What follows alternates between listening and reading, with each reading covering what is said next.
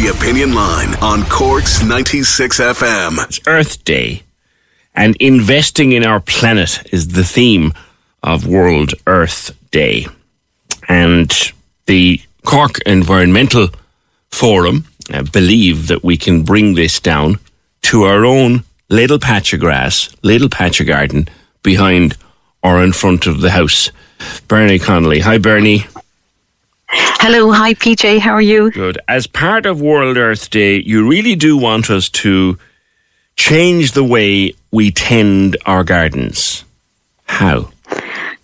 Yes, definitely, because I think about 86 percent of the planet is either paved or ploughed. So we're really, um, I suppose, disturbing habitat for other species, and we're ruining the future for ourselves because of all the services that, you know, um, greenery and um, good soil and all of that give us. So I guess for ourselves, we work very much um, linking local level to um, national initiatives and everything I suppose that is going to happen has to happen at a local level. The IPCC report even points to that, that everything will be hyper local. So our own gardens are really important. And we did a lovely series um, called How to Invite Wildlife into Your Urban Garden a few years ago with support from Cork City Council through their Heritage and Biodiversity section and also with Frameworks Films.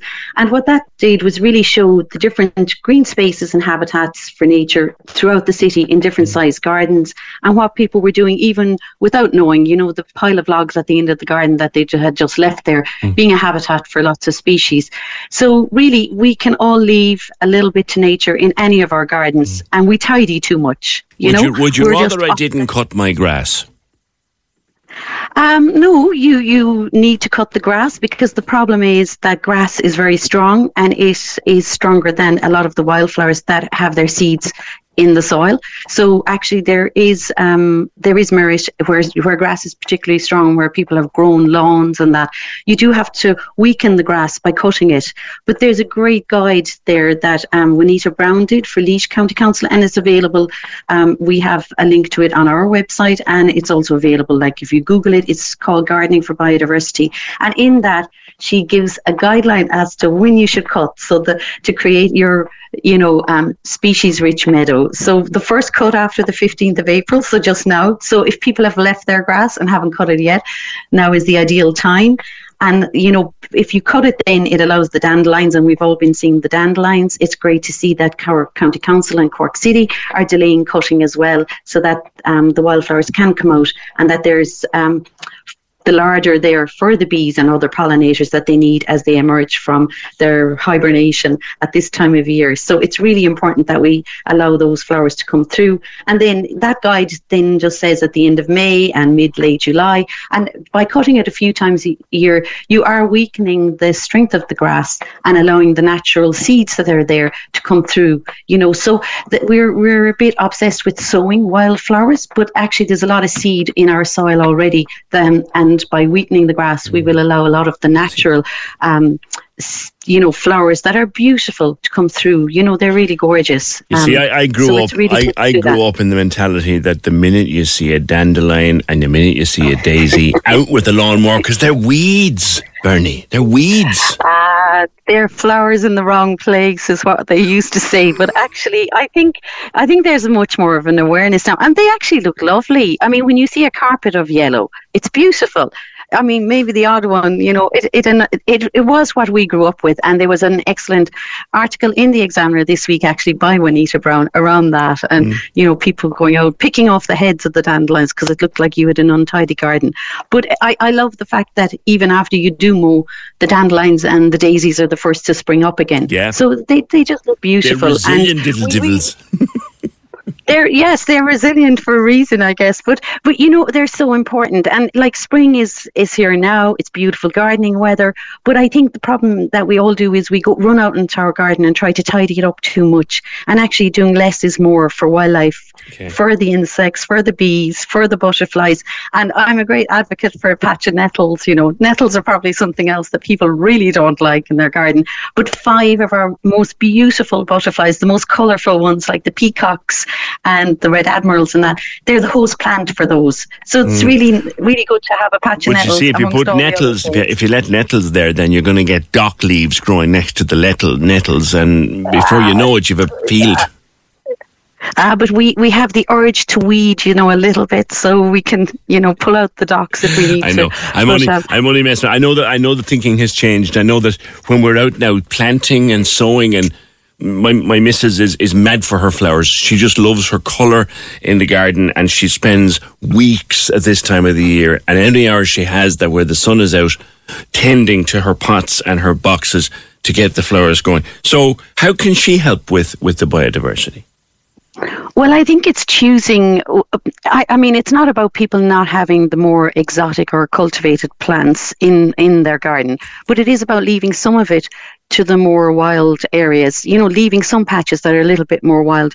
But again, when you are cultivating or, you know, having plants in your garden, try to pick ones that, you know, are good for the bees. Try to have a patch even of herbs that you can use yourself. You know, all of these mm. things are really good. At the moment, the rosemary has beautiful blue flowers, and that's what the bees are going to as well, and, and other insects. So, it, you know, choose plants that, you know, are going to be good for pollinators, good for, you know, the wildlife around around because they're the ones, and, and also the more native species generally are. The reason why we go for native species is because the insects and the wildlife that we have has grown up for thousands of years with those. So they're far more beneficial to them mm. than, say, um, other plants. But of course, we all love lavender, and that doesn't, you know, that's not a native plant. And, and it's fine to have those kind of um, plants in our gardens as well, and other pretty looking flowers, you know, that, but make sure that they are of some use. I mean, there are a lot of plants as well that we bring in that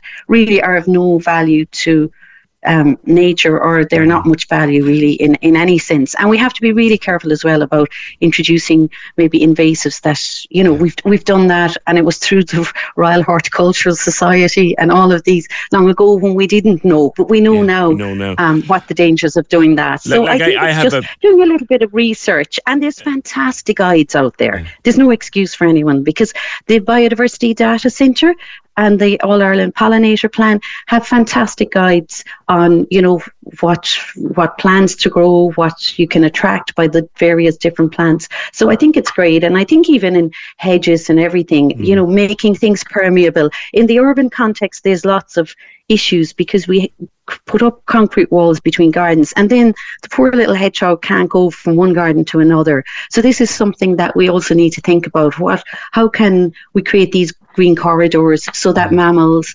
and birds and insects have enough to eat, to nest, and the whole life cycle for them, and yeah. also that they have permeability yeah, to move through. So I guess the little patch you know, of land that's changing. out the back or out the front, we do we do share it with these with these creatures, and, and, and they were there before. Oh yeah, and and they're so important for us. I mean, you know, I don't know, do, do people? There's a there's a biophilic relationship, and that's our need to, you know, we we get a lot from you know being in nature, but we also get a lot from seeing maybe a kingfisher or you know, and uh, like the other day I saw an orange tip butterfly in my first blue, and you know, you really get a thrill from that, and it's our innate need to kind of be more engaged and related with the rest of the species that share yeah, our, our world around us with us. But we kind of lost a little bit of that connection, I think, um, over time, you know, and we're regaining it. I think COVID has helped in that regard. It has brought us out. But I would like PJ to touch on one issue that I think um, doesn't get enough, maybe um, attention or is something that everyone can do, but it's also something that you know individuals are doing, agencies of the state are doing, and also um, farmers are doing. There is way too much spraying going on. You know, we are spraying pesticides, herbicides, fungicides, every yeah. side. And you know, anything with side, it just denotes that that substance kills. Mm. But I think people need to really get into their mind that, you know, it's not just killing the grass that you're spraying or it's killing everything else around. And there's also wind drift. And, you know, that will drift onto the flowers that then the bees are going to go to. And, and there's an, a cumulative impact. So it's really negative. The other thing we should be aware of is, you know, there are lots of pesticides going into our drinking water. And we should be really concerned just about the widespread use of pesticide, I think, in general. And I, I think the one thing we could do collectively, and I think today um, the the theme for um, Earth Day is about investing in our planet, but it's also going to say it also says it's going to take all of us, business, governments, citizens. So we all need to do it. I mean, what what people can do individually across all the measures for climate biodiversity is probably thirty percent of the lifting, and it's a really important part of it. But then a big part of it is our institutions and you know how we produce our food as well is, is really important. So my one plea to people who are listening today is please if you use any of those herbicides pesticides anything like that please stop using them. Please you know invest in a good hoe if you're worried about the weeds you know? And, and, there, and there's excellent and if you're planting something make it make it something that, that will attract the bees. Yeah, for sure, definitely, and and I mean that's that's easy to do, and I think you know in in the um, local authorities as well, in the parks um, and in the parks and recreation and those areas, there there is much more awareness. They have Cork County Council has signed up as well now to the All Ireland Pollinator Plan. So through by doing that, you know there is more engagement from communities, from our agencies, and but by individuals as well. But I think everyone can do a little bit. And I think we really need to seriously think this Earth Day because we overshot our planetary boundaries yesterday. Yesterday was Ireland's yeah, overshoot I saw that in the day. paper. What's that mean? What's that mean? So what it basically means is if everyone in the world consumed the way we Irish do, we would have no more resources for the rest of the year, for instance. They, they, they work out the basis of what we're consuming from our footprint. And Mm-hmm. um, we really need to think about that because we're still consuming way too much. And I think the fact that, you know, the two days almost coincide with each other is, is really um, ironic in one sense. But we, we, we are really not doing enough, I suppose, at every level. But I do think, you know, it's about the little things and everyone can do a little a little bit on their own basis, but also we do need um, the state and our local authorities and everybody else to row in as well. So my plea really would be around the use of pesticides. Okay. To be honest, I think if we stopped using those, um, you know, our biodiversity loss would be way, way less okay. because we're really you know, really destroying habitats with it. And people don't realise the damage they're doing, you know. Um, yeah. We'll leave it there, Bernie. And like you said, um, it's time that people are tending their gardens. You're not asking them not to tend their gardens.